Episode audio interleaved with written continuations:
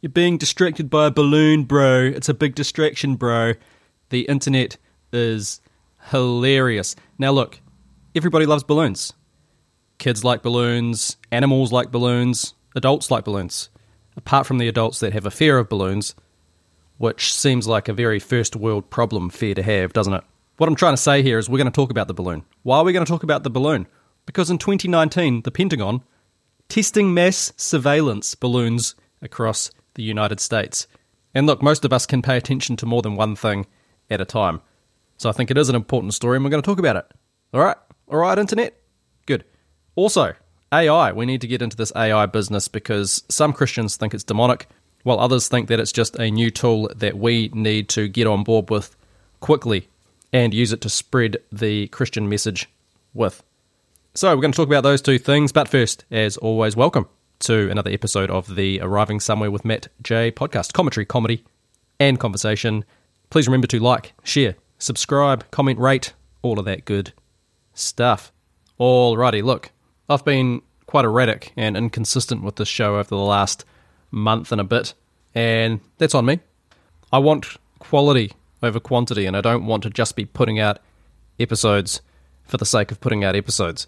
And while I do comment on news and news of the day, news of the week, I also want to dive deep into some other topics, like the panda bears and smart dust, those sorts of things, and also find new stories that aren't necessarily front and center, while of course providing a bit of comedy along the way. And I just haven't found a system for myself to be more consistent with it.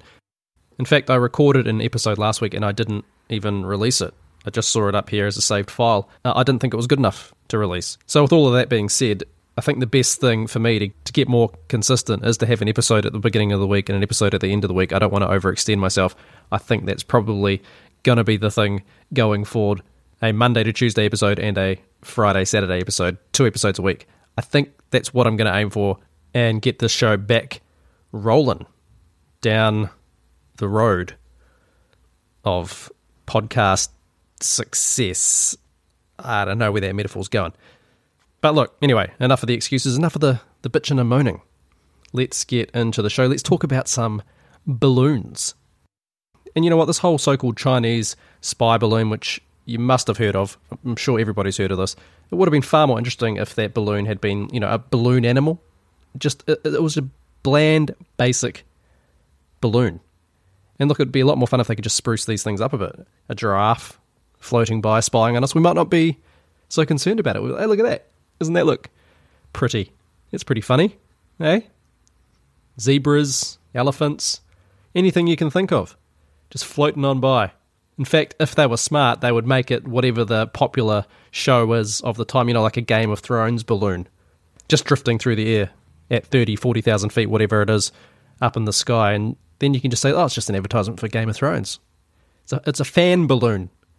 I don't know. So you've got to get smart about these things, government. This is, this is, Uh, I feel like this is a little bit lazy. Anyway, the balloon, called a Chinese spy balloon, shot down earlier in the week. Of course, it had drifted across most of the USA by then anyway. And you know what? I also had another thought about this. This balloon has more rights than I do. Many of us do. The balloon got to travel the USA. I'm still not allowed in. If you're unjabbed, you are not allowed into the USA still. We have less rights than a rubber mass filled with air. I mean, granted, it did get blown up by a missile, but, you know, I still have a little bit of jealousy about this balloon. Now, the internet, the internet's a buzz with all of this, and of course, you got the some of the conspiracy theorist types saying uh, you're being distracted, as I mentioned at the start. But it just blows my mind how people can have that attitude. Okay, maybe we are. Maybe the media and, and the government is distracting us from something. Hey, look at this balloon. Look at this balloon while they do something over here. Sure, absolutely. But if you can't hold more than one thing in your mind at once, then look, you're not a good conspiracy theorist, quite frankly. And you can use this topic to segue into other things. You can start talking about the balloon. Most people know about the balloon. You could then segue into it's, it's just incredible what they put in the sky these days, isn't it? And lead off into the chemtrails, into the geoengineering, into something that you think is important. Or talking about it being a spy balloon and leading into digital ID, CBDCs. You see, you use these things to introduce other topics that people may never have heard about. This is next level conspiracy theorizing. Would that be the word? What I'm saying is, you got to play the game smart. And while I think this balloon story is very interesting on its surface anyway, use it. Use it to point out other things. So, anyway, what I personally find interesting about this balloon story is that three years ago, and this is a story out of theguardian.com, three years ago, or more than three years ago, in 2019, the Pentagon was testing mass surveillance balloons across the United States. The article says here the US military is conducting wide area surveillance tests across six Midwest states using experimental high altitude balloons. Documents filed with the Federal Communications Commission, the FCC, reveal up to 25 unmanned solar powered balloons are being launched from rural South Dakota and drifting 250 miles through an area spanning portions of Minnesota, Iowa, Wisconsin, and Missouri before concluding in central Illinois. Traveling in the stratosphere at altitudes of up to 65,000 feet, the balloons are intended to, quote, provide a persistent surveillance system to locate and deter narcotic trafficking and homeland security threats, according to a filing made on behalf of the Sierra Nevada Corporation, an aerospace and defense company.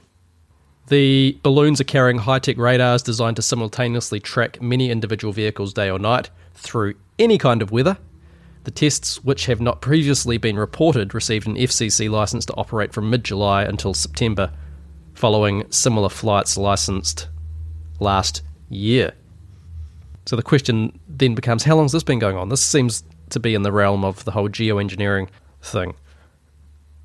And the balloon drifting across the US Chinese spy balloon, you read this type of story and you start to seriously, seriously question that.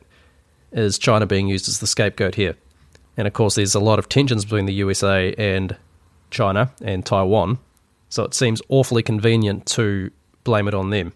And then, of course, if it is actually a Chinese spy balloon, the one currently, the one that was blown to smithereens, why was it left to drift for so long? And I know there's speculation that the Biden administration has been infiltrated long ago by the CCP, and and I'm in that camp as well, at least corrupted by. Now back to this balloon article. Arthur Holland Michel or Michael, the co-director of the Center for the Study of the Drone at Bard College in New York. What a fascinating name, Center for the Study of the Drone. The drone sounds like one of those Arnold Schwarzenegger type of action-packed films in the 90s. Uh, he says, quote, what this new technology proposes is to watch everything at once. Sometimes it's referred to as combat TiVo because when an event happens somewhere in the surveilled area, you can potentially rewind the tape to see exactly what occurred and rewind even further to see who was involved and where they came from. These tests have been commissioned by the US Southern Command, or SOUTHCOM, which is responsible for disaster response, intelligence operations, and security cooperation in the Caribbean and Central and South America. Southcom is a joint effort by the US Army, Navy, Air Force, and other forces, and one of its key roles is identifying and intercepting drug shipments headed for the United States.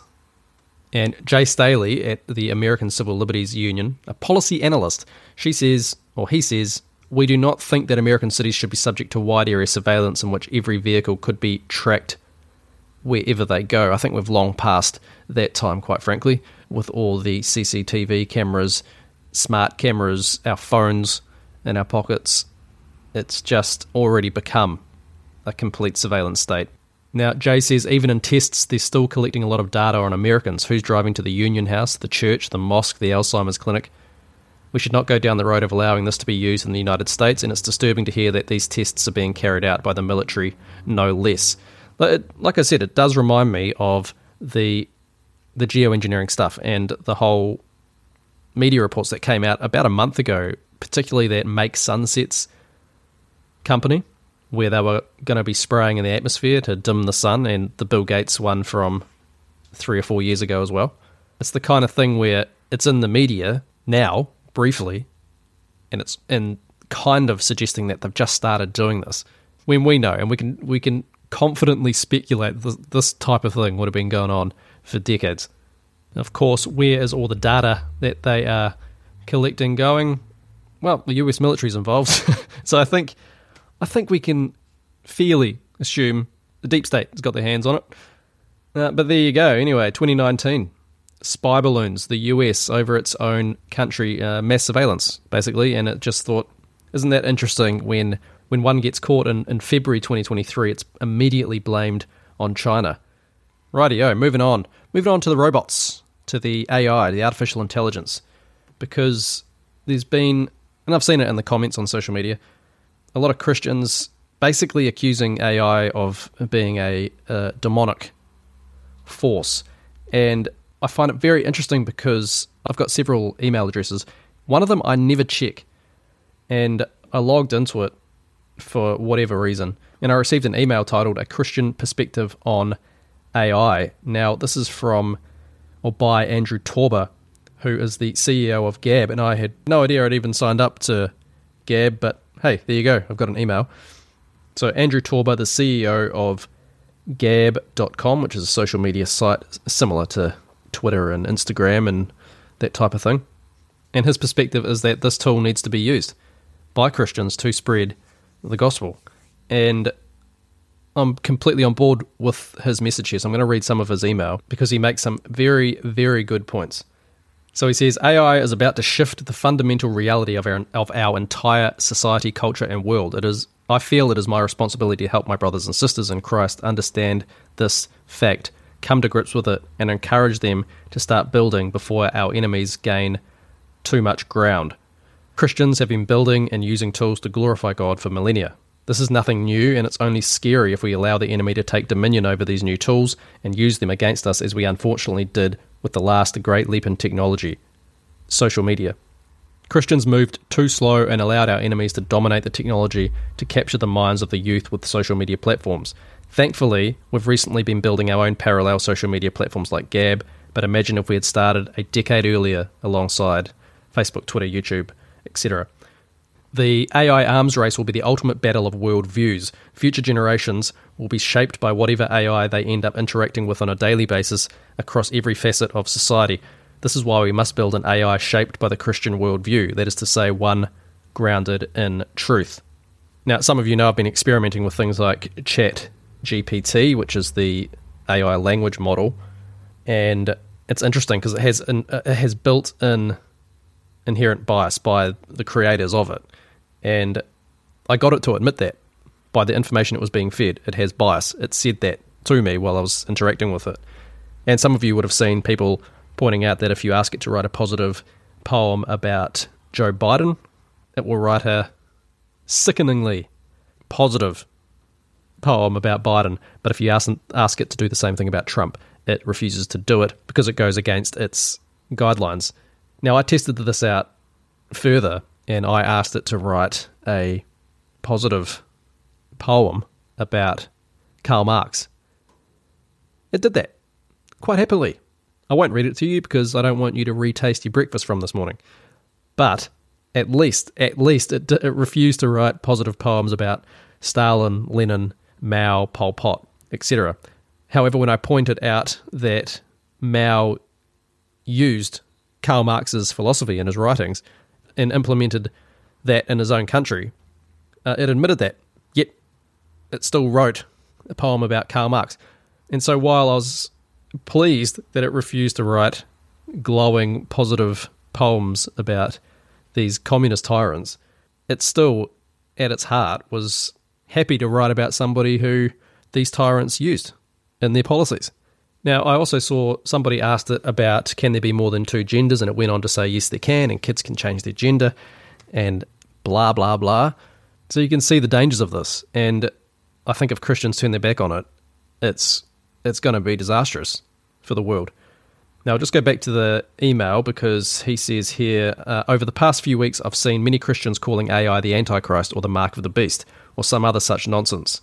This is the ro- this is the result of a century of flawed doomsday eschatology where the modern Christian mind has been somewhat ironically programmed to seek out end time signals and even wishfully embrace bad things happening as a sign that Christ is returning soon. It's time for Christians to stop praying for doomsday and start building for the glory of God again. Now, he goes on to point out the the problems in, in our society and our culture, like CRT in schools and anti-white content and entertainment, media education, anti-Christian cultural content, and how well popular culture celebrates this degenerate and satanic type of stuff, and that if we if we don't embrace AI and build our own, that this type of thing's only going to get worse. So he says here, few people understand that we are heading towards a world where most of us will literally not know what is real or fabricated by AI when it comes to video, audio, and text content. Now, this sort of technology, I was looking into this about five years ago, and it was scary then. The things that could be done, like you can take, say, Vladimir Putin or Joe Biden or whoever, and create whatever you wanted. You could make them say whatever you wanted, and it was to most people indistinguishable from the real person. That's scary enough. Think of where we are now, five years later. So, any anyone, anywhere in the world will be able to create stunningly detailed images, videos, novels, news articles, and much more simply by asking an AI system to do it. While some may panic about this emerging technology and rapidly changing world, I actually see it as a massive gospel opportunity. Look, absolutely, there's massive concerns about this. This is where I think the positive message comes in, and I wholeheartedly agree here. As Christians, we know that the truth of Jesus Christ is ultimate is ultimate reality. Jesus Christ and the truth of God's word is solid ground for us to stand on in a world where reality and fiction are rapidly blended into the fog of artificial information warfare. In a world where people do not know what reality is anymore, they will be seeking solid ground to stand on. Jesus Christ is that ground. And this is really interesting because this goes back into the bias of ChatGPT and other AIs. Uh, he points out here that uh, Christians have been leaders in technology, science, math, and art, innovation, etc., for, for centuries. The printing press made the mass dissemination of knowledge possible while AI is transforming the way people interact with technology and the world around them. The invention of the printing press led to a cultural and intellectual revolution. AI is also having a profound impact on society, changing the way people work, learn, and interact with each other. Johannes Gutenberg, the inventor of the printing press, was a member of the German Christian community in the 15th century. The printing press played a significant role in the spread of Christianity and, in shaping the religious landscape of Europe, and ultimately contributed to the spread of Christianity throughout the world. This, this is where it goes into the chat GPT thing. Again, every player in the AI space right now is spending billions to try to prevent AI from reaching its full potential by neutering it with politically correct wokeness and rewriting history. And just before I go into his example here, this is true. So this isn't uh, just skipping over, uh, just clicking over to a Yahoo News article. Sam Altman's big problem. This is the CEO of ChatGPT. ChatGPT needs to get woke if he wants to cash, if he wants cash from corporate America. That's a Yahoo News article, and they go on to explain that that people like us, the normies, the Christians, whatever you want to call it, the based people are actually the minority. So we really need to get on board with the woke thing. We don't want to be spitting out any type of racist stuff from these language models or potentially sexist things from these language models. And of course, this article also points out that white, male, college educated Americans make up the main demographic of people building AI systems, so any biases they carry may feed into the bot. But I won't go into that article. That's um, Yahoo News, if you want to look it up, Sam Altman's big problem chat GPT needs to get woke, if you want to read it. Um, I'll just go back to the email because he brings that up here. The snakes in Silicon Valley, like Sam Altman, the CEO of OpenAI, which built ChatGPT, would love for you to believe that Alan Turing is the father of computing, but in reality, but the sorry, but the reality is Charles Babbage was widely considered the father of computing long before Alan Turing was even born. Charles Babbage was an English mathematician. Not sure if I'm getting the name right. That's my bad. Doing my best here. Charles Babbage was an English mathematician, inventor, and mechanical engineer who was credited with designing the first mechanical computer known as the analytical engine. He is considered the father of computing, and his work laid the foundation for future computer development, like Gutenberg and many brilliant thinkers and inventors before him he too was a Christian. Yet you wouldn't know that by asking this question to Chat GPT. Who is the father of computing? And Chat GPT goes on to talk about Alan Turing. So again, the point's just reiterated that we need to create our own AI, grounded in truth, and not let these types of people rewrite history. And this does go down the path of 1984, the control of inf- it's an information warfare. It's, it's both spiritual and information warfare that we're in. Although I did see a Christian post on Instagram saying, "Look, ChatGPT won't even talk about Jesus." I put Jesus in, asked what who Jesus Christ was, describe the Gospels, and what Christians believe in it. To be fair, it does come up with all of that. Even it even go, went into the Nicene Creed. So there's a warning there too. Don't just believe a lot of these posts on social media. I think we're all guilty of that at, at times.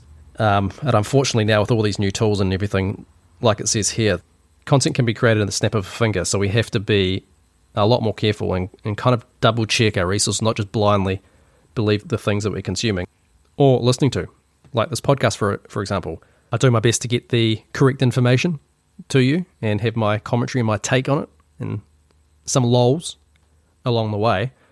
But don't take uh, me on blind faith alone. Don't take any man or woman or furry on blind faith. It's a really important lesson for us all. Now, further down in the email, he points out AI as a tool. Uh, it's a reflection of its programmer and what it's been fed in the data, etc. It is not conscious. It is very fast and very accurate generative search engine. That's it. You must program moral ethics into its data and its responses, which is what we must do for the biblical worldview. If not, our enemies will, will with their satanic value systems. You can have an AI that responds with Christian ethics and truth, or you can have one that is based on worldly ethics where anything goes, and this is where it goes into the chat GPT and asking if kids can be transgender and that kind of thing. And he does point out that AI is no more demonic than the smartphone in your hand. It can be used for good or it can be used for evil. Everything in our world is about to be touched somewhere by AI, and in many ways already is. Would you rather this new tool be of the satanic or Christ like? I think that's a very, very important message because a lot of Christians are very doom and gloom. And I get it. There's a lot of horrible, horrible stuff going on in the world. But the point here is that we can use this technology to spread the word of God, spread the gospel, and to actually bring people to Christ. So while we can be concerned about this technology and what it's going to do, we we, sh- we certainly shouldn't just be sitting back as Christians and just criticizing how evil it is when we're allowing these types of people to perpetuate that on, well, predominantly the younger generation and, and having them grow up being fed by, well, evil, basically. Alrighty. Okay. Well, this has been another episode of the Arriving Somewhere with Matt J podcast commentary, comedy, and conversation. And I'll catch you again, good listener, in the next one.